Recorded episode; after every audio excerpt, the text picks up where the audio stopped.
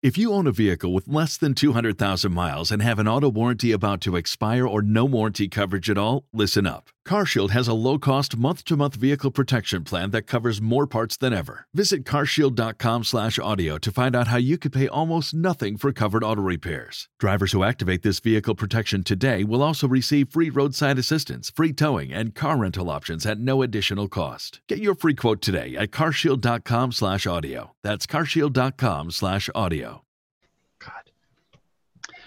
God. Hello, Hockey World. It's Friday, June 17th, 2016. I'm Michael Augello, Esquire. I'm Dan Petru, no fancy title. I'm Ty Anderson. I'm Steve Ott. That's Russ Cohen from Sportsology, and I am Eklund, and you're watching the Hockey Buzz cast on HockeyBuzz.com. This is the podcast that comes to you every Monday through Friday at this time to fill you in on the comings and goings of the hockey world. And we like the fact that you hockey buzzards have gathered together to join with us in this whole process because we are now a week away from the great, the greatest, you know, probably the greatest 10 days in all of hockey, the days leading up to the draft and leading and leading up af- and leading after the uh, after July 1st. So um, as far as you know, hockey buzz person. This is this is what you're here for. Somebody wrote the other day, yeah, hockey buzz readers, they're just sitting there feeding on the flesh of, of these UFAs, and tra- that's pretty funny. Carnivores. So I said hockey buzzards. They are. They're hockey buzzards. Sure, perfect. It's perfect. That's what they do. Um, but yeah, so we have a lot to talk about today. We'll get into it. Um, let's try this for a second before we get into the fact that Malkin was at the NBA game last night. Um, let's talk about. Let's talk a little bit more. We got into a little bit yesterday about this concept of acquiring the rights because there's some more stuff coming out today. Right. Um, and I have a little more info, in, in, info on the Stamkos rights, which are basically, if you if you look at my chart, um, I'll, I'll bring it up. The um, my Stamkos thing I think might be right at the top right now. And basically, I have actually, you Mike, to your happiness here, you should probably like this. That I've given, I've, I've raised the Maple Leafs a bit, and lowered the Lightning just a little bit from some discussions I had. I still have the Lightning as the favorite at 35 percent, but I have the Leafs right at 30 percent, so it's getting pretty tight. Um, and that's a 30%. I mean, that's dropping the Lightning 20 and raising the Leafs 10. Um, it does sound like to me, at least at this point, that the rights will become available next week, middle of the week. Um, the, the, the, the advantages of, of acquiring these rights early, of course, are many. Right. Not, not just signing, but actually giving yourself a chance to plan for the draft, which is another thing, because how you draft depends on who you have. So. Well, the funny thing is, it, it makes sense for whoever would trade for Stamkos' rights to do it before, like early next week, Monday or Tuesday, because by Saturday, any anybody can talk to him. The, appar- apparently, the the five day negotiating window begins the second day of the draft with everybody on the draft floor in Buffalo. They can Yeah. talk to any free agent. So, I mean, it's going to be. I mean, the, the rumors will be running rampant at the First Niagara Center regarding Stamkos. But I, I think if he does, if his rights get traded, I mean, I, Russ, uh, Russ will talk about about this because uh, we were talking about this earlier, and the fact that if they don't have something concrete, probably by the end of this weekend, then you're going to start hearing the Stamkos negotiating rights rumors being floated because they can't. They you know they need to get something if they know he's going to walk for nothing. Yeah, I think by Sunday night, on most of these players, if if they know they can't sign them, then they're going to start trading rights off by Monday and Tuesday, the latest. Because if you're you're a team that gets the rights, you're going to want a 48 to 72 hours to negotiate. Right. You know, go back to the Dan Hamhuis. How long did the Islanders have to negotiate with him? 10 minutes? It wasn't I mean- Hamhuis. It was um Ehrhoff. Airhoff. Airhawk, sorry. They had, they had a day. Yeah, day's not enough. And I then mean, they I- flipped and they flipped. They him offered him a ton of money too. I will say this though, I think acquiring Stamkos' rights is extremely risky. And talking to people about because because talking to people about it, it seems as if Stamkos is not going to give anyone any indication of anything. That that's that's that's what I'm getting. Like that, you're not going to know. Like the Lightning aren't necessarily going to know. I mean, the Lightning are the only team that's probably going to have any idea what's going on. But even because Stamkos will give them some benefit, but for the most part, Stamkos is really has no doesn't owe anything to anybody. This is the the NHLPA wants him to take it to July 1st completely. They that's what they wanted to, want him to do. So why I mean, not? You never know. It's like it's like anything else. If you could put up a convincing enough argument, you may get them. And so, if you're a team that believes you're close already, you're the only one that could, can negotiate with them. You're going to give it a shot. No, there's some somebody's going to try, even if they even if they get no assurances, because that's the funny thing about these rights things. Normally, like Goligoski last yesterday came out. Um, actually, Josh Rimmer, our former Hockey Buzz per person on the Hockey Buzz cast here, reported that um, Goligoski was, you know, very interested in going to Arizona. Um, this is and that you know that's kind of the no, not the norm these days. It used to be where when a player was rights were traded, you knew that that player actually wanted to go there, and they had talked to the team and said, "Let's work this all out." Well, in I mean, this case, this is the, this case that it looks like that may have happened, but in Stamkos' case, I don't think that's going to be possible to happen. I don't think the Stamkos is going to give that to anybody.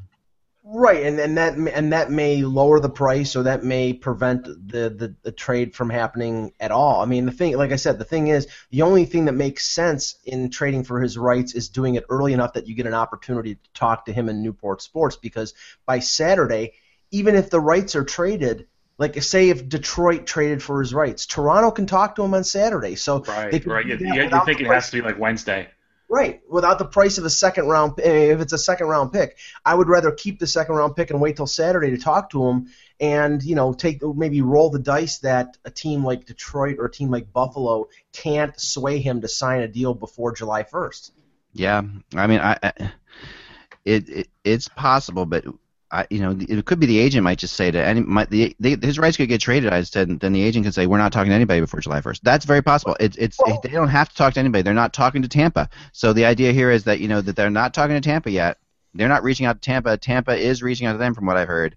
So If this is not- not. Yeah, if they're not talking to Tampa, this is over with. You know what no, I'm no, saying? no, no, no. That's the wrong way to read it. Well, okay, uh, I mean, maybe maybe it is, but but you got to remember, Newport Sports is the agency that held the Brad Richards finan- fiasco. They're the ones who had was a good everybody coming to Toronto and and and and making a pitch. Stamkos would never do that. I, We say that, but we we don't know No, I'm, I'm telling. I, I mean, if he does that, I will eat my hat because uh, th- this is not a Stamkos. which hat. Please tell us which hat. Uh, I'll find out There's a couple of shirts you could eat. That would be okay. Stamkos to me, not. I mean, he's he's not the kind of guy who would who would hold that kind of a lottery, that kind of public lottery. That was embarrassing. He's, Well, look, he's in charge of his agency, though. He is. He's the player. He's in charge. Oh yeah, If you met with- If you met with him and everything fit in, family life, money, taxes, and it all lined up, he could go to his agency and say, you know what, this is where I want to go. Thanks for your help. and that's But what will happen. That's but what will happen. but remember that whole thing with Newport Sports was a charade.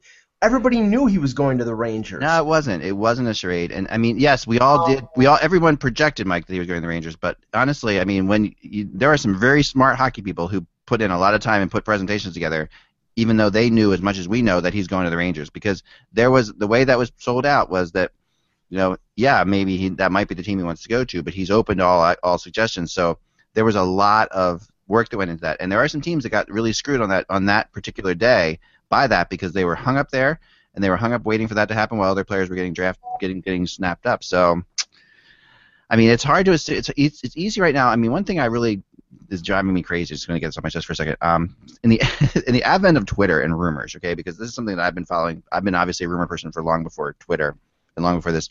There are suddenly a lot of people who believe they are absolute experts in this. Now, I'm not saying that they aren't, but the the, the reality is that you can sit there and say they would never do this, or someone would. I'm not talking about you, Mike, specifically. I'm just talking about people in general. Um, you, even though you do this sometimes, um, but everybody does this. I'm, I'm not. I'm not just. I'm saying everybody does this. Um, I do it too. You you can sit there and say they would never do that, or and, and this this show's all about us bringing making opinions and stating what we feel and all that stuff. But the reality of it is, and Russ, I know, like you've been doing this longer than all of us, and, and when I talk to people who have been doing this for a long time, the reality is unless you're the person making the decision, you cannot say that you would never do it. That the Right. people who are doing it themselves have totally different logic than we have. I mean, you could, the salary cap, sure, that's something that we all deal with, and yes, that's that's there. But even that, if they want to make it happen, they find ways, and we've seen it happen before. So Right. it's so it's so easy now on Twitter with everybody throwing out there, oh, this person, they'll never get, and, and suddenly it becomes almost real. It becomes real to people too. It becomes real. To, it becomes real to it becomes real to other GMs. I'll even throw it out there. Like I've heard other GMs give me rumors that they got off of Twitter. Um, basically, or that, or GMs have their own rumors that fly around. I mean, Brian Burke has been uh, has, has admitted this to me a couple times. He's like, well, that's just a a rumor that I heard from other GMs. Rumors grow in all different areas. Um, the reality is, you have you have to always look at the agendas involved. You have to look at the players involved. You have to look at the people involved. You have to and and the players are. And the, and the fact that the players are people, they're not just players. That they have families involved. That there's all sorts of things. And I can sit there and say they should never do this, but if that's what he wants to do, or if that's what another person in his family wants to do, then it, Right. that's what happens, you know. And it's e- it's so it's so easy to get caught up. I think using the word never at this time of year is is is amateurish to me. And- when I see people use the word never, to me it's amateur. Things change too when real money's out there. You know, you could say that this team might not be interested or this team doesn't have Right. a chance, but when real money gets out there, Oh, yeah. like for example, like, look at what Detroit's doing. They're they're obviously trying to maneuver themselves for to, to free up significant amount of salary. And you might net you might say, you know what, Stamkos isn't going to Detroit, but when there's 10 million or 11 million on the table, that changes things. And yeah, and you're exactly right. And I've been. This is where I've I've screwed up before because I've said, "Oh, I know that person. It, it won't just be about money. It won't just be about money." And sometimes it is friggin' just about money. And I sit there and I'm like, "What happened?" You know, and I'll talk to the guy. He's like, "Well, it was a lot of money." You know, I'm like, "I'm like, all right. Well, then it was about money. The whole time you were telling me it wasn't going to be about money." It, it, so I mean, you're right, Dan, because money is money, and at the end of the day, it's security. These guys only have so much time to work, and that's, that's how I look at it. Whoa. And um, Sorry, I dropped my microphone. that's all right they only have so much time in this in this planet, you know, and they only have so many years, and they have only so many shifts before they break their ankles or break their knees, and they have they have to make the most money they can sometimes. So yes, And sometimes that's, that's what Stamkos has to be. That's what Right. Stamkos has to be like that. With, Right, with right. blood clot issues, with the other issues Right. he's had, he has to be like that. You Yep. also you also think need to think about like if you've made it this far, why wouldn't you test the market, sort of Right. thing. And that's what it comes back down to. And every indication is that Steve Yzerman, and maybe rightly so from the Tampa point of view, is looking for Stamkos to take a haircut so he can sign, you know, guys like Hedman and Kucherov, you know, keep the keep the band together, so to speak. But the the funny thing is, is that yesterday, in the span of you know maybe a couple hours, listening to different uh, you know got hockey insiders like Dreger, like Bob McKenzie, like Chris Johnston from Sportsnet, guys who are tied in just as much as as Eck, none of them know a thing Nobody about knows a thing. Stamkos. Nothing. So and I can sit there and tell you that Tampa doesn't know a thing right now, I, but you know what? Here's what it boils down to too. and that's why they don't know a thing. Because if Tampa knew a thing, they would know something. right? This decision will take a while in the sense that this is the team that drafted him. He does have loyalty to him, and more than any other sport, I know money talks, but this is one sport when a guy gets drafted to a team, there is a little bit of loyalty that they have to him, and it does make the first time that they're a free agent a decision tougher than any other time. Once they do it once or twice, it's a business. It's easy. The first time is very hard for them. We're all I know, um, Go ahead, Dan. Dan, uh, one you're- Dan. I want to let you share, share the story because um, I know Yeah. it's, it's a good story, but we're all there is a comfort level that exists in the world too, and and that that definitely is very real with people. Um, and you can sit there and say, why would a player want to stay on the, you know, I don't know, pick a team that's obscure like the Lightning or the Blue Jackets or, you know, back in the day the Thrashers. Why would a player want to stay with the Thrashers or whatever? The reality is, once you've been there, once you've worked there, once you've been in the community, when you've gone to practices, you've gone to games, your family's your family's settled, your kids are loving their teachers, all this stuff happens. It does become a home to you, and even if you never would have wanted to be drafted there in the first place, like look at Connor McDavid in Edmonton. He's very happy in Edmonton now. I've talked to people who say he's thrilled to play there. We know he wasn't thrilled to play there a year ago, you know, when that when that happened, right? But he's Well, thrilled. well- that he, actually likes it there. He really does. we'll see in a couple of something years. about working and living in a community and playing with and wearing a sweater that makes players definitely loyal to that sweater, regardless of what it is, regardless of how lofty we all feel it is. It's it's realities. Go ahead, Dan. Sorry. Well, no, it's just you know it's funny because we say you know it, it, sometimes it's more about the money, but most of the time it is about the money. I have a friend that, that worked for a team in the uh, communications department, and what they did when they were recruiting a player is they they made a video um, about uh, about the area that they were going to, and uh, they even had some past players interviewed in there about how great this was to live in, Yeah. how uh, you know good the community was, how great the schools were, and then a player signed with the team, and they said to my friend, you know, he said to my friend, uh, my oh sorry, my friend said to the player, hey, did you get that DVD? And he's like, oh, that was great, that was that was really informative, that was awesome, and and my friend said that that's what aired the decision. He's like, no, the money did. right. He's like, the money No. and the years did. That's why I'm here. I'll but tell that's, you what those things are good at. What those things are good at is this. It's like everybody wants a decision they've made to be backed up, right? So once you Right. made it, once you made it, once you made a decision to go someplace because of the money or because of whatever reason, and then then you then you're watching that video, you're like, you see, we're doing the right thing, we're doing the right, Right. thing. But it's it's, Right. it's you want to be reinforced. Like people want you want to you know you want to show your you want your wife to be more comfortable with the decision. Watch this video. This is really cool. Oh yeah, you know what? This is awesome. We're doing the right thing. After you after you've made the decision, that's when that people just love to be reinforced. That's that's the reality of, of decision making. remember, Chris Pronger loved Edmonton for one year. Yeah. So just remember that. He Well, did. thi- think of it. Think of it this way: if Steven Stamkos gets an offer comparable to what he might get in free agency, he's not going anywhere. He's staying in Tampa. He Right. likes Tampa. He likes his team. He likes the area. Right. All that stuff. All this is about him not getting what he thinks he'll get on the open market. And if he could go back, and I'll, I'll just use Toronto as the example because it's the one that I'm fixated on. If he gets an offer, the highest offer from a team that he rooted for as a kid to Yeah. go back home, that's a home run. No, And that if does Tampa- play into it. You're right. I agree, and that's again, like I said, that's reinforcing it. Like, oh yeah, they're giving best offer. I love that team when I was a kid. It, it reinforces everything. You know, it, after the offer has been decided upon, it reinforces it, right? And there's no question. Like all of us grew up fans of a team. If I was a hockey player and I was suddenly somewhere else and the Flyers were giving me a great offer, you don't think I'd want to play with the Flyers? You don't think I'd want to wear that jersey and play in that? Of course I would. You know, that's absolutely you know what we talked about with Lucic for years in, in Vancouver or whatever. You get certain situations where you know, you want to see that. We think about Yandel in Boston, same way, right? These guys who really, really want, you would think, at their heart to play for a team. And I've seen that, but I can say that honestly, it's very rare for some reason that that works out. And I, I don't know what that is, Russ. You've seen this too, like where a guy goes back and plays for his hometown team, it just for some reason can be disastrous. I don't know what. It, I don't know. Clarkson. David Clarkson. David Clarkson. Chris, uh, works out in all sports. I Chris think it Drury. works out twenty percent of the time. Yeah, I would say, and I, I think this is why, and I talked, I, I did a story on it a long time ago, but I think this is why.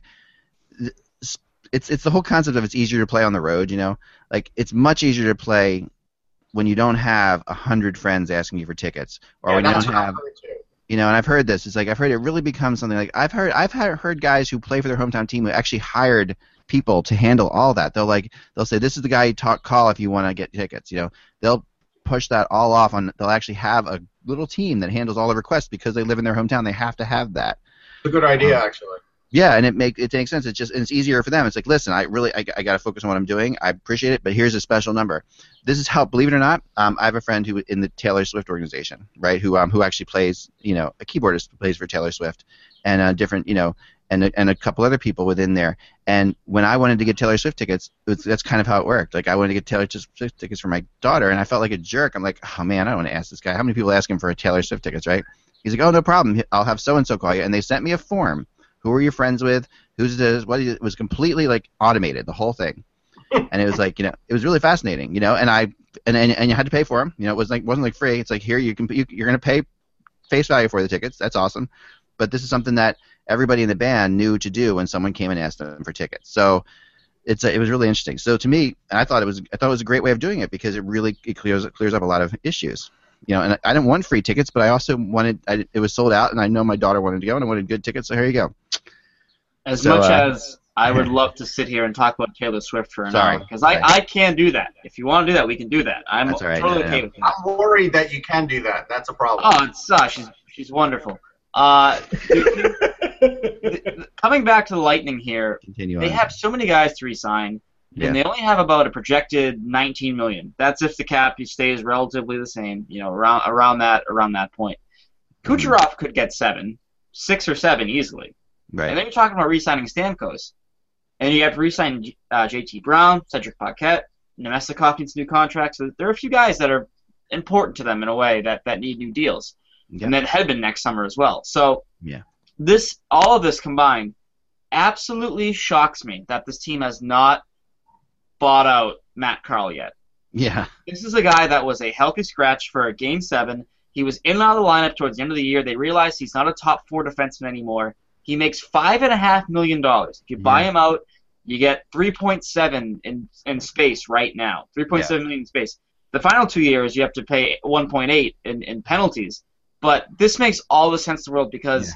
Steve Yzerman needs to find every nickel and dime under the couch that he can right now. And and to not buy out Matt Carle because I don't think you're going to find a trade partner. They tried the regular season to, to trade this guy and they couldn't. Yeah. Yeah. Yeah, and, Uh, and they have and they have young defensemen coming up like Koekkoek and I Yes, mean, and Russ- I mean Nesterov is. I mean Nesterov can be a, a, that sixth defenseman that Carle Yeah. really is right now for a lot Right. cheaper.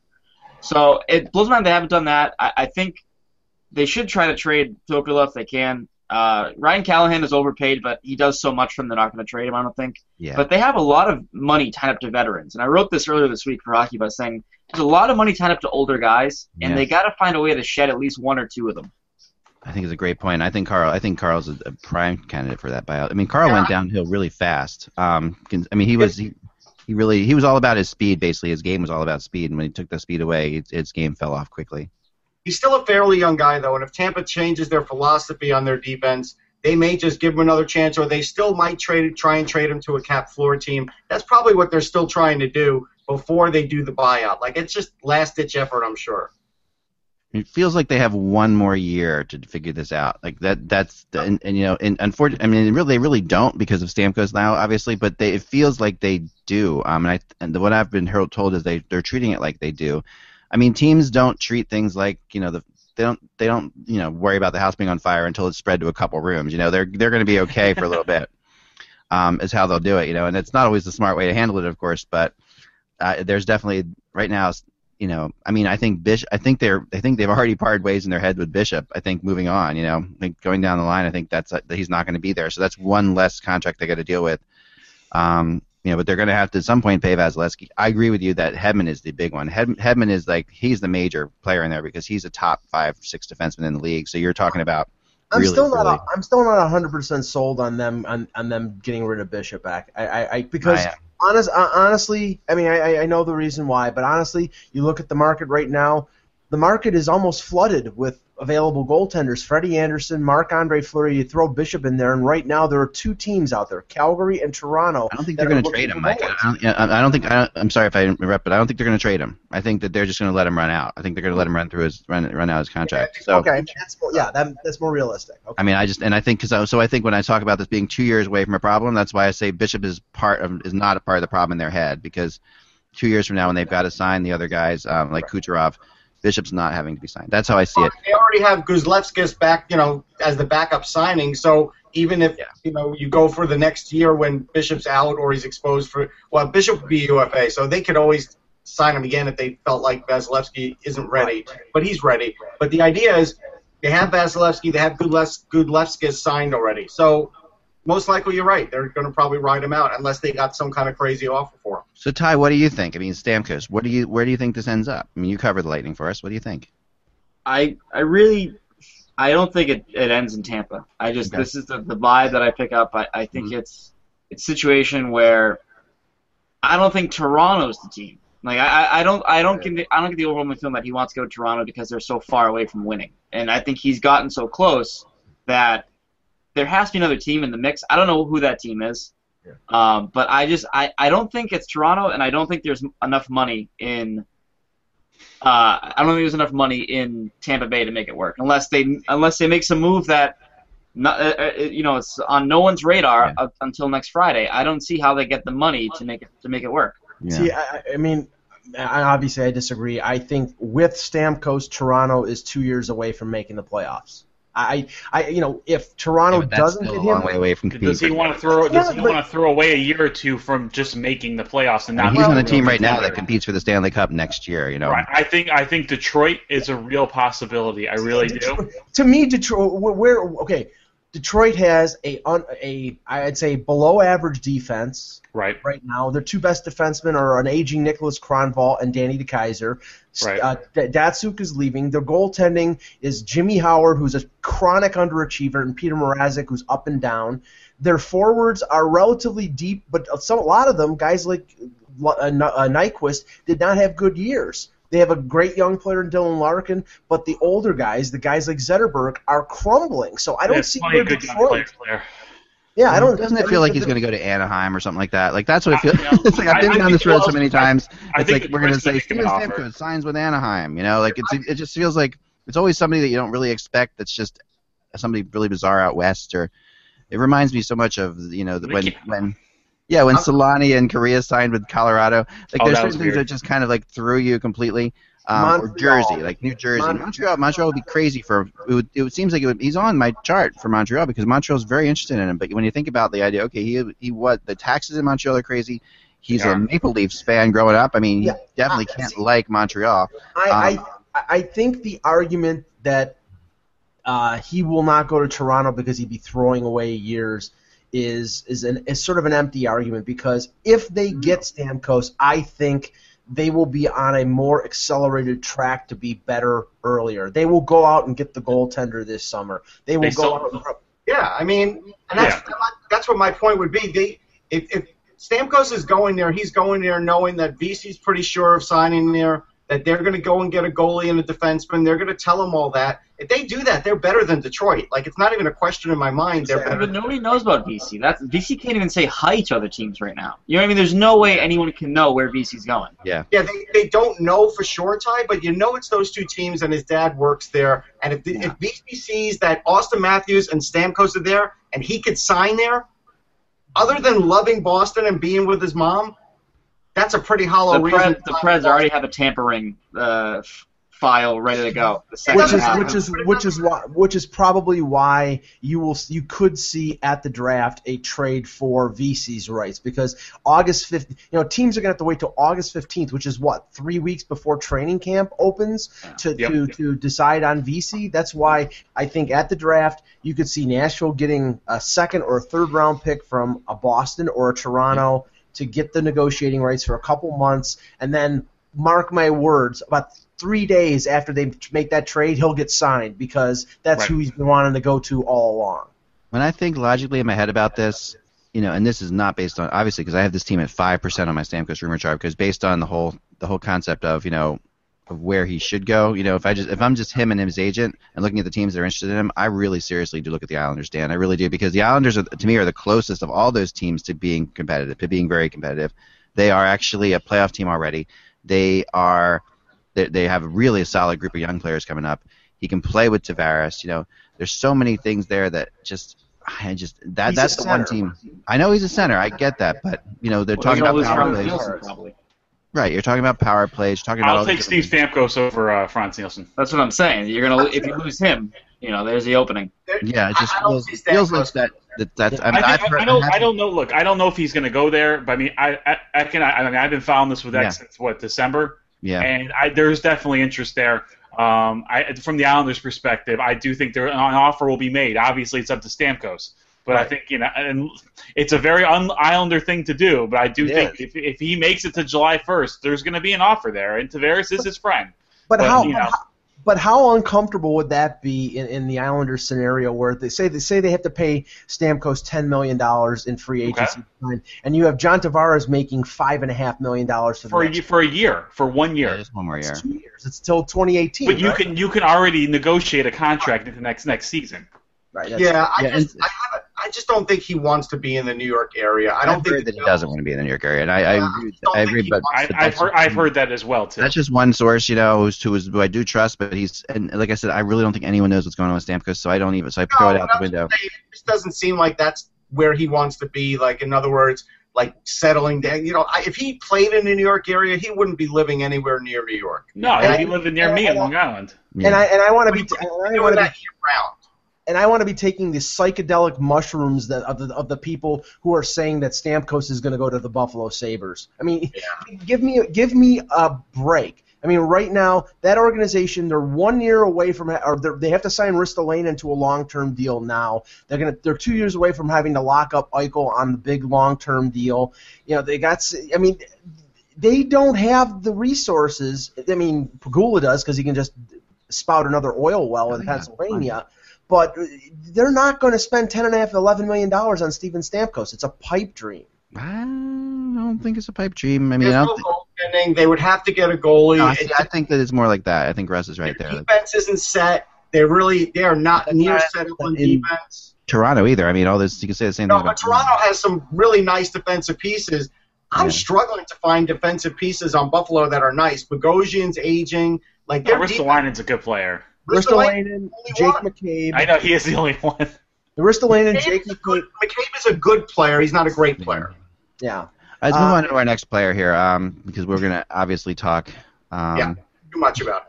We're gonna talk about Stamkos a lot in the next couple of weeks. Um, for sure. Let's move on to Milan Lucic, who was another name I heard could whose rights could be traded. I was surprised by this because, you know, I mean, Lucic, we all know he wants to stay in LA. It just doesn't look like that's going to happen at all. Um, because of the money, you know. I mean, and it's like he doesn't want to stay there enough to do what they want him to do to stay there. Basically, is what's happening, which is if LA is going to spend big money on a player, on a free agent, they're going to spend big money on a defenseman or make a trade for a defenseman. Because the one thing that people re- recognize is that in that series against San Jose, when Alec Martinez went down, they were dead. They had to play Muzzin and Doughty 30 minutes a game, and you know they, they have not recovered from not you know not being able to put out two pairings like, like the Blackhawks have been able to do in, uh, in recent years. Two pairings that can eat up most of the minutes. I don't know if that means they're going to go after Keith Yandle or they're going to try to trade for Shattenkirk or whatever, but they have to spend their money on the blue line. And uh, regarding Lucic, I still think, and maybe maybe I'm dreaming. I think Edmonton is going to try to get him because Well, that's the uh, yeah, that's the team I have going for his rights. That's that's the one that's the only one I've heard that might make a trade for his rights right now. As of now, it could change, you know. But as of now, the one rumor I've heard is Edmonton trying to trade for Lucic's rights, which I think is a smart move by the Edmonton Oilers. Yep. Um, Lucic tie is kind of like cursed in some ways because like there's something like right we're just coming off of a Stanley Cup final where speed matters, you know, like everything's about speed. Mm-hmm. Yeah, I, I was going to say. I mean, if, if I look at his measurables, he's a 50 to 55 point guy now.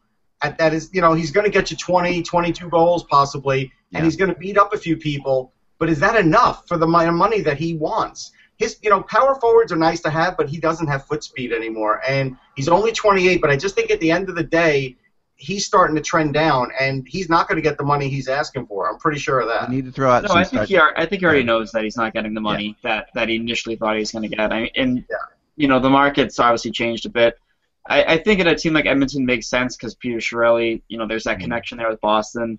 Chiarelli always likes trading for his old guys or signing his old guys. It's just it's al- it's always been his makeup as a GM. There's familiarity there, especially if they're looking for a guy that they think can just be that net front presence, that that that safety net for a guy like McDavid, make sure nobody kills him out there, and also contribute at a top six level, especially if they move on from one of these guys. If they move on from an Eberle, if they move on from a Nugent Hopkins, a, a Draisaitl, any of these guys, and, and they need another forward to plug into their top six, you look at their roster right now and you go, okay, they don't have any guys from that top nine. Right. I would say that can jump up as easily as Lucic could, I think, in terms of you know the known commodity, if you will. So I think that it would be a good move for Edmonton. Uh, you've heard the Vancouver rumors too. I don't know if that's really a, as great a fit as people think. no. Uh, he's kind of had a weird relationship with his hometown, you know, since the Bruins won the cup and everything. Like he's had some incidents up there. Yeah. Uh, obviously, we know about the the nightclub incident where he was attacked by a person there. Yeah. Uh, so so it's it's it's a weird dynamic. I don't know if he'd want to go back there. I think the overwhelming feeling you get though is that a big free agent winger is going to go to Vancouver this summer. I just don't think it's going to be Lucic personally. I think I think another hometown guy like Troy Brouwer would make a lot of sense for them. But but I I don't know. I mean it, it, it's really I think it's those two teams though. It's Vancouver and it's Edmonton because LA has to move a lot of money to make it happen. I don't think that will work for them. They have too many other needs, too many other Yeah. concerns they need to address before they address Lucic. I mean- Calgary and Detroit is also, are also interested. Those two teams. So um, Detroit will get involved. Calgary. Cal- this does seem like a Brian Burke type thing in a way. Like you can see this. You can see this move coming if, if a Calgary, but you know this is definitely his type of move. I agree. I think, you know, it's interesting. You know what someone pointed out to me the other day, which is really funny. That Lucic definitely wants to stay. He's he said how much wants to stay in LA, LA, how much he loves the weather there, how much you know he loves how great it is there, and then we're talking about him going to Edmonton. So Yeah. You know, there's Well, that. how, But how, how about the team? Well, I mean, first of all, I, I would rule out going to Vancouver, which they, they should name their rename their team the Titanics because that ship is sinking. I don't I think so. mean, I, I, I I you still know, don't buy that. I'm not. I'm not I don't all in. either. I think I like where they're heading. my, my person, my personal opinion. but- I'm, I'm with Mike on this one. But Right? honestly, honestly, if Lucic wants to stay in Southern California, a team a little bit down the road needs some scoring wingers to add to guys like Getzlaf and Kesler. I mean, it wouldn't be that budget much. team, Oh. That's the problem. I think that's up the road, Mike. It's Yeah. down, isn't it? Is No. it down? Anaheim's Oh, down, I you're think. right. You're right. I got confused. But they're a budget team. That's the problem. They are a budget team, and now we can put a number. We we did this last time. Last year, we had some fun on this. On, on we'll actually do this probably next week, but actually put numbers on guys. But I want to throw Lucic out there as the first one. I don't think Lucic makes over five million dollars a year. I can throw that out there just now, and I think that that's. Well, I Let, think let's his let's ask contract this. will be under long- five million dollars a year. How No, long? just, how long of a contract is he getting? I'm just uh, any I length. think of- five years. I don't think anybody's going over five. Okay. Yeah, no way. No, I don't think anyone goes over four. I'll say that too. But I think I think the biggest contract he gets is twenty million dollars over four years. If it's a four-year deal, I think he gets more than five million. If it's a five-year deal, I think he gets less. So I'll Yeah. I'll, I'll Yeah, say agree with that. five and a half for four. All right. Yeah, we'll I like that too. And I think it's with this deal is I, I think wherever he goes, I'm gonna like the first half of that deal more than the second half. Oh yeah, I yeah, think he's still I think he's still a very good player for two to three years, and then I'm not sure. right. Right. I buy that. All right. So we have a coach. We have a coach to talk about today, um, and then we'll get we'll get and then I have a little transition into another rumor. Um, oh, I guess officially Drouin has re- re- withdrew his trade request too, just for the record. Amazing what playing time does. I know. How about that? And um, you know, uh, um, uh, one more thing I want to throw in. Sorry, I've got some notes here that I was looking at. I want to throw this into. I heard Garth Snow interview today, um, and he's very rarely interviewed. Like he's not. You don't hear him interviewed very often. Um, but he, I know Garth Snow pretty well from you know before he was a GM. So I can, I, and he's a guy that's difficult to read, but I do sort of. I think I have a pretty good sense of him. Um, and it was really interesting how little he, how much he was downplaying this draft. Obviously, they don't have some draft picks. You know, they don't have a second or a third, I guess. But um, he he's such a draft guy. You know, like he loves the draft. This he's like of all of all James we've seen, he's been so creative in trading up. Like but one year, I'll never forget. Every time they came to the Islanders pick, they traded down again, and they traded down again. Or This the year Garth they Snow had does. the only defenseman. Right. Yes. This is what Gar Snow does. This year, he is so much not talking about the draft. You had, but you have to know that he's really excited about some free agents. That's just the way Gar Snow works. So there's something that to me, he's like thinking he's he was talking about how excited he was to move his team on. Well, But- first Well, of all, that show, the, first of all, that show you were listening to, uh, it went downhill after Gar- the Gar Snow interview. Um, but but Right. uh, It usually does that time of day.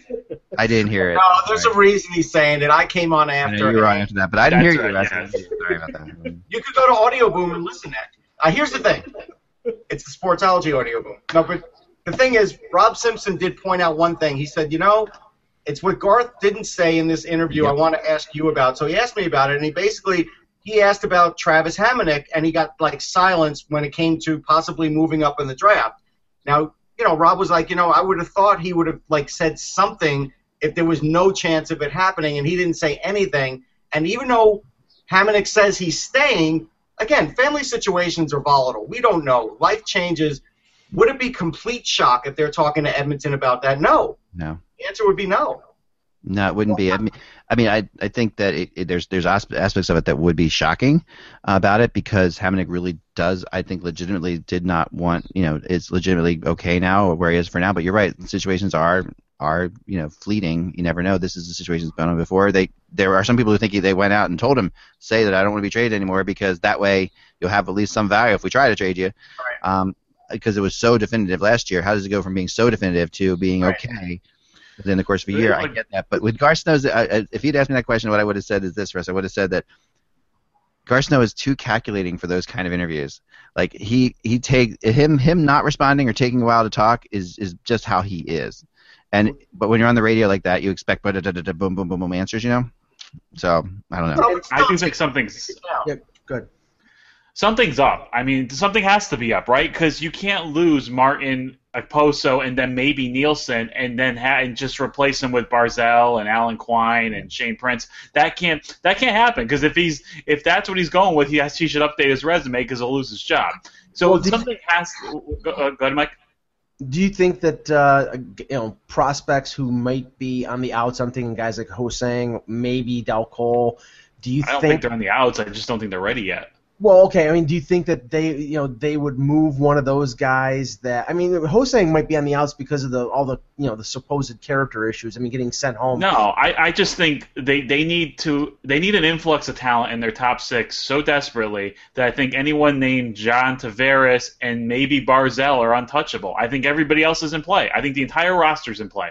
The funny thing about Hosang is in the uh, in the playoffs and juniors, he there was a play towards the end of a game where apparently he was offsides by like a million feet. Like you just his head was totally out of the game, and I heard that that didn't go over very well, and that's part of the Hosang issue. So it wouldn't shock me if he's part of a deal.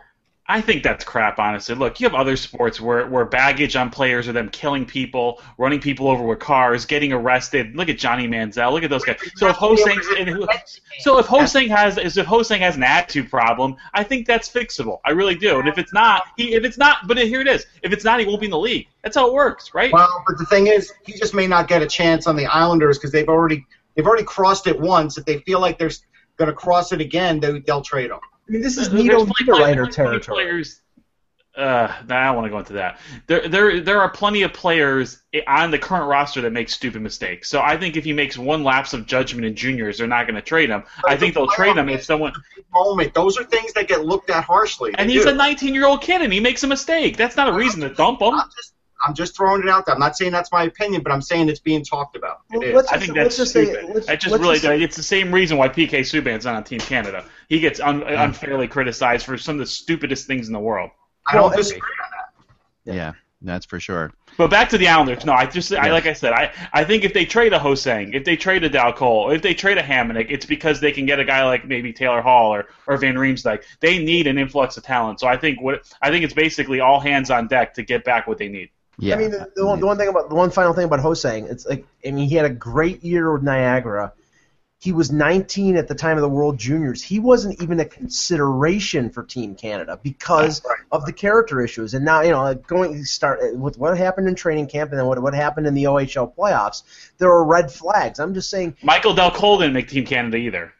No. right, which is bizarre too. Yes. And there's nothing wrong with his attitude. Well, I No. mean, no, there isn't, and and and if you look at his stats after he got traded from Oshawa to Kingston, he went nuts with Kingston. So I, I think he's he's a very you know he's a very good prospect and somebody that they should give a, a good opportunity to.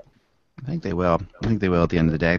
Um, Glenn Gulutzan, I can never say his last name. Gulutzan. Gulutzan, sorry, will be named the Flames coach, or has been named the Flames coach by the maybe during this podcast, I think, or something at some point, maybe. Um, the, the press conference was, I think, scheduled for 10:30 Calgary time. So Already already done. It's already right, done. already done. So there you go. Um, this is a you know not a retread, but a guy who was in the NHL already with Dallas um, prior to the uh, the great lockout of the great the great second lockout of um of the last 20 years, and um yeah, so here's a guy who um is a little a little surprised with this a little surprised with this, but I like him. I mean, I've I've heard nothing but good things about him. He was on Desjardins' staff, which is you know that always tells you something because I really think Desjardins a great coach. Mhm. So um, what are your thoughts on him, Russ?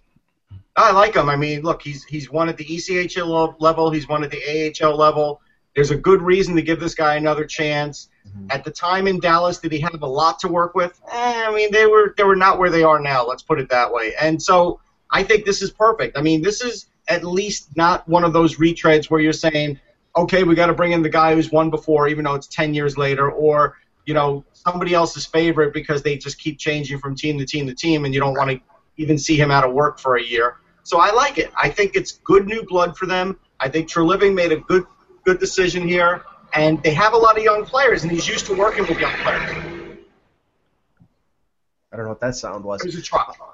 Oh, okay. No, I mean, well, the, the the interesting the interesting thing is is that uh, was uh, an assistant coach with Vancouver under Willie Desjardins. Willie Desjardins was an assistant coach under Gulutzan in Dallas, and now he now he goes to a division rival. Um, I, I mean, it, does make sense. He he does work well with young players, and you've got the Gaudreaus and the Monahans and the Bennetts who are the core of that Flames franchise. The funny thing is, is that it, I heard Randy Carlyle say in an interview a couple days ago. He interviewed with every one of the four teams that were looking for a head coach. So.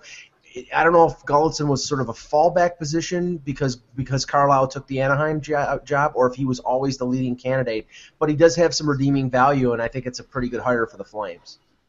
Yeah, I think I think it's I, I really think they were into him the whole time. I, I get that impression, but he did interview for all the jobs, like you said, and, and that's something that's not uncommon. You know, with coaches, they have to interview for as many jobs as they can, um, and they get their chances. But it, it does sometimes, like you're saying, it, it, it can be read in different ways. Like you know, like they, they want Carlyle. I think I think Carlyle was definitely on their list for sure. You know, talking to people that they definitely had Carlyle in mind in Calgary, Sure. um, but he wanted to go there for sure. So. Yeah, I think that I think that's a tough one. Let's go to our prospect oh the day, Russ. What do we got going on? Pierre Luc Dubois. People are uh, requesting popular demand on Twitter. He was the guy, if you remember, I mentioned before the uh, top prospects game. You said, "Hey, Ross, give me a couple guys you think will be good." And I said Pierre Luc Dubois, and then the next day everybody's like, "Holy crap, he's really good." Yeah. And so that was one time where I looked smart. One time. you did look smart that time. um, That but got great hair. That's always a thing. So he has good hair. That's that's a big And thing. He's got great hair. size. He's 6'3", 201. He's also a, a coach's son, and so that's something where that weighs really heavy in his favor because he is a smart kid. He's got a, a mean streak. Like he will just plaster guys in the corner. He's like a, in in the minor, you know, juniors. He's 100 points, 100 pims, and so those guys are rare. Yeah. The issue with him is is he a center or is he a winger? And the more I dig into it, the more I'm pretty sure he's going to start off at wing, and then we'll see if he's a center. But I don't. I don't think he is, but everybody going into into a draft is a center. Like everybody is a center. Yeah, that's then all a sudden, get drafted, and then all of a sudden they go to teams and they don't play center. Um, he was 50% in, in juniors a couple years back when he was a, a center. That's not good enough to me. I mean, he's got to be around 75% in that league, as big as he is. And so I think that's a, a little bit of a longer project, but he plays solid defense. He may have the best stamina of anybody on the draft. Really strong on his skates. Obviously, can score. Can score down low. Great hands. So where are we looking in the top? uh, uh, Where, where would you where would you project him? You know, it's it's really volatile. I mean, Yeah. it really is. I mean, he could go anywhere from four on. I mean, Okay. he could he could go three. Yeah. I mean, that's that's really the the issue. He, I'll tell you where I put him. I did a, a mock draft for for a website, and I had him sixth to Calgary, Mhm. and and this is the reason I had him sixth because I had Matthews first, Laine second, Puljujarvi third. I had Edmonton taking Juolevi. I had Vancouver taking Logan Brown because I think at the end of the day they're looking for a big center, and I think they might pick off the board a little bit to get that big center. And then after that, I think Dubois would be a great fit in Calgary if that were to play that way because then that would give him some size to play with some of the other players. Jankowski has size too, so then they could have a few lines with size and a couple small guys, size and a couple small guys. Well, Monahan's not small anyhow, but you get the idea. and then and then the band would break out in Arizona because they'd have Tkachuk uh, with the with Right. the seventh pick. I, And I that's mean, how I have it going, yeah. right. I, I mean, I, I mean, I, I agree with everything Russ was saying. I mean, the, the the one thing that could elevate him is if there is a team in that top five that thinks he is a center. I mean, if if Yes. Columbus if Columbus thinks he can be the replacement for Ryan Johansen, they might take him. Um, but I, I seem to think like it, it, you know, not, not that I have a mock draft, but just looking over these these players, I've always slotted Dubois behind Tkachuk because I, I'm I'm more sold on Tkachuk's skill set and size and ability to score than Dubois. But I, that might you know that may not be the case. I mean, if a team thinks that he fits in as that big winger, or maybe got somebody in a couple years that can play up the middle, then they'll take him. And I, but I don't. I, let's just say this: he will not get past number nine because if Montreal has him there, they will they will they will go crazy uh, to to select him. And they, you no might pressure, kid. yeah yeah no exactly there you go. Yep. Oh man. Uh, so this is um, he's he's fast though, right? He's got speed. Yeah, he has good speed. He has very, very good speed, yes. You always think of that. That's whenever I hear big. Yeah, no, like, that's actually he's faster than Tkachuk. Like that's the one knock on Tkachuk. So. Really? Okay. Yeah. There you go. I really enjoyed talking to Tkachuk at the uh, finals. I had a long discussion with him. Yeah, he's a Um, worldly kid. he's a really good kid. He's a really interesting kid. You know, he just he's very smart. He really just has it all together. You can tell he's, he, you know, his. I mean, Keith Tkachuk was also really the same kind of guy. He was really solid too. Except that one time in a hotel room. But other than that, he, he's fine. Heck, I, the thing is I, that I noticed the most from the combine was the sons of NHL players. The, the, the whole thing was no big deal. They were they had a level of confidence. Yeah. They've been in locker rooms their entire life. it comes from being around this situation. I'm telling you, it really does. I mean, you can't help it. I mean, it's just the reality of it. Like, you know, my kids could grow up to be great bloggers and and, and someday, you know, um, and just Let's like hope just, for let's hope for uh, yeah, yeah, you know, a great Higher podcast. lawyers. Because it's like podcasters and bloggers. That's what my wife would love them to become. Um, Yeah, he sound like his mother. That wasn't very nice. yeah, I know. No, but they could. I mean, honestly, the reality is when you're around the situation, like my kids are around crazy amounts of technology because I get all this technology sent Yeah. to me and different things like that. So they, it, you know, they really have no problem. Like I'm trying out this. Um, the guys, this guy said, "Oh my gosh." If you ever get a chance to play around with like I've you've heard me talk about um, Microsoft Hololens a lot, but now I'm trying out the HTC Vive, the um, which is the which is the um, virtual reality glasses, which are with these hand things that you use. Yeah. Mind frigging blown. This is where the world is going. You know, with. Father's Day coming up, I'll, I'll give one hint. Besides, anybody should really buy one of my books at, at Amazon.com. yeah. I just got this for a hundred and like seventy bucks with some points, but it's one hundred and seventy nine dollars Okay. at like Best Buy, and it's a Dell Windows Wow. Chromebook kind of book, and you get a you get a year full of Windows. It's excellent. Like this thing is very light, tremendous. Mike and I were just tuning it up for the show. It works well for that. I mean, it's literally a laptop, but it, I mean, it works exactly like a laptop, and now even though it has a tablet mode, but it's literally like hundred and seventy nine dollars. That's Well, really awesome. You know it's tough, and you know it's tough to please me, and I, I've I've really loved the Chromebook. It's been absolutely no problem at all. Yeah, they're It's- great too. Yep. Chromebooks are crazy cheap and they're crazy good. Yep. Um, and they really, especially for what we do. I mean, obviously, we when you do Google Hangouts, Chromebooks are the way to go. Sometimes I've sent Chromebooks to various people who've been a part of the show over the years, so it's really as helpful. But this HTC Vive thing, man, if you ever get a chance to play around with it, yeah, I should, if you ever get a chance to play around with one of these HTC Vives, oh my gosh, this is the, it, I'm playing this game like it's it's basically like racquetball the other day. So you know, remember the feeling when you first got like a Wii? I mean, and remember that concept of like, oh, this is really cool. I swing like this, and it swings on the screen, and that's really got that feeling. Now take that to another level, where you now you put on these glasses, you're inside like the Tron Dome. Your basement suddenly looks like it's 500 feet wide and 700 feet long. You have you can see with your when you move your hands in front of you, you can see these two like glowing rackets that we can move that move around like when you move your hands, and a ball rises from the floor. You hit it against the wall. You sit there and wait for it to be returned to you and uh, it's just insane. I mean, it, it, it literally like, and you take it off, I'm like, oh, my basement looks so horrible after that.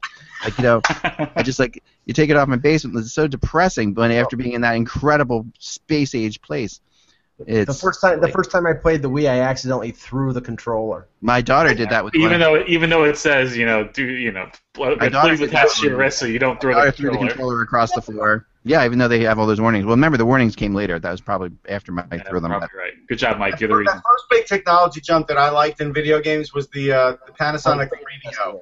Yeah, They this were- one. Yeah, yeah, yeah. That was tremendous. They that was the first game that like if you watched FIFA Soccer back then, Yeah, that was the remember first time it really looked like amazingly real, or, Yeah. or actually Ultraman for those really geeky people. And I'll just leave it there. Ultraman. I loved Ultraman. Sega Dreamcast was also really underrated too. It didn't quite Yeah, work, but some of the some of the game they were very, they really tried to go out on a limb and they really pushed Yeah. the graphics. And remember Soul Calibur though, for that was an amazing watch, game. when you put this on your head and you and you enter into these realms, like I'm playing a shoot, I was playing a shooting game where like you know a space game where you're in a cockpit. I mean, you literally tell it how it maps out your room, how big it is, and then it makes the environment as big as that, so you can walk around and pick up things. And um and you look because you have these two things in your hands, which have these really weird controllers. They're really odd looking. They're not like what you would expect. You you just it's insane. I mean, you can see you know this this is where this is where the whole thing of gaming is going.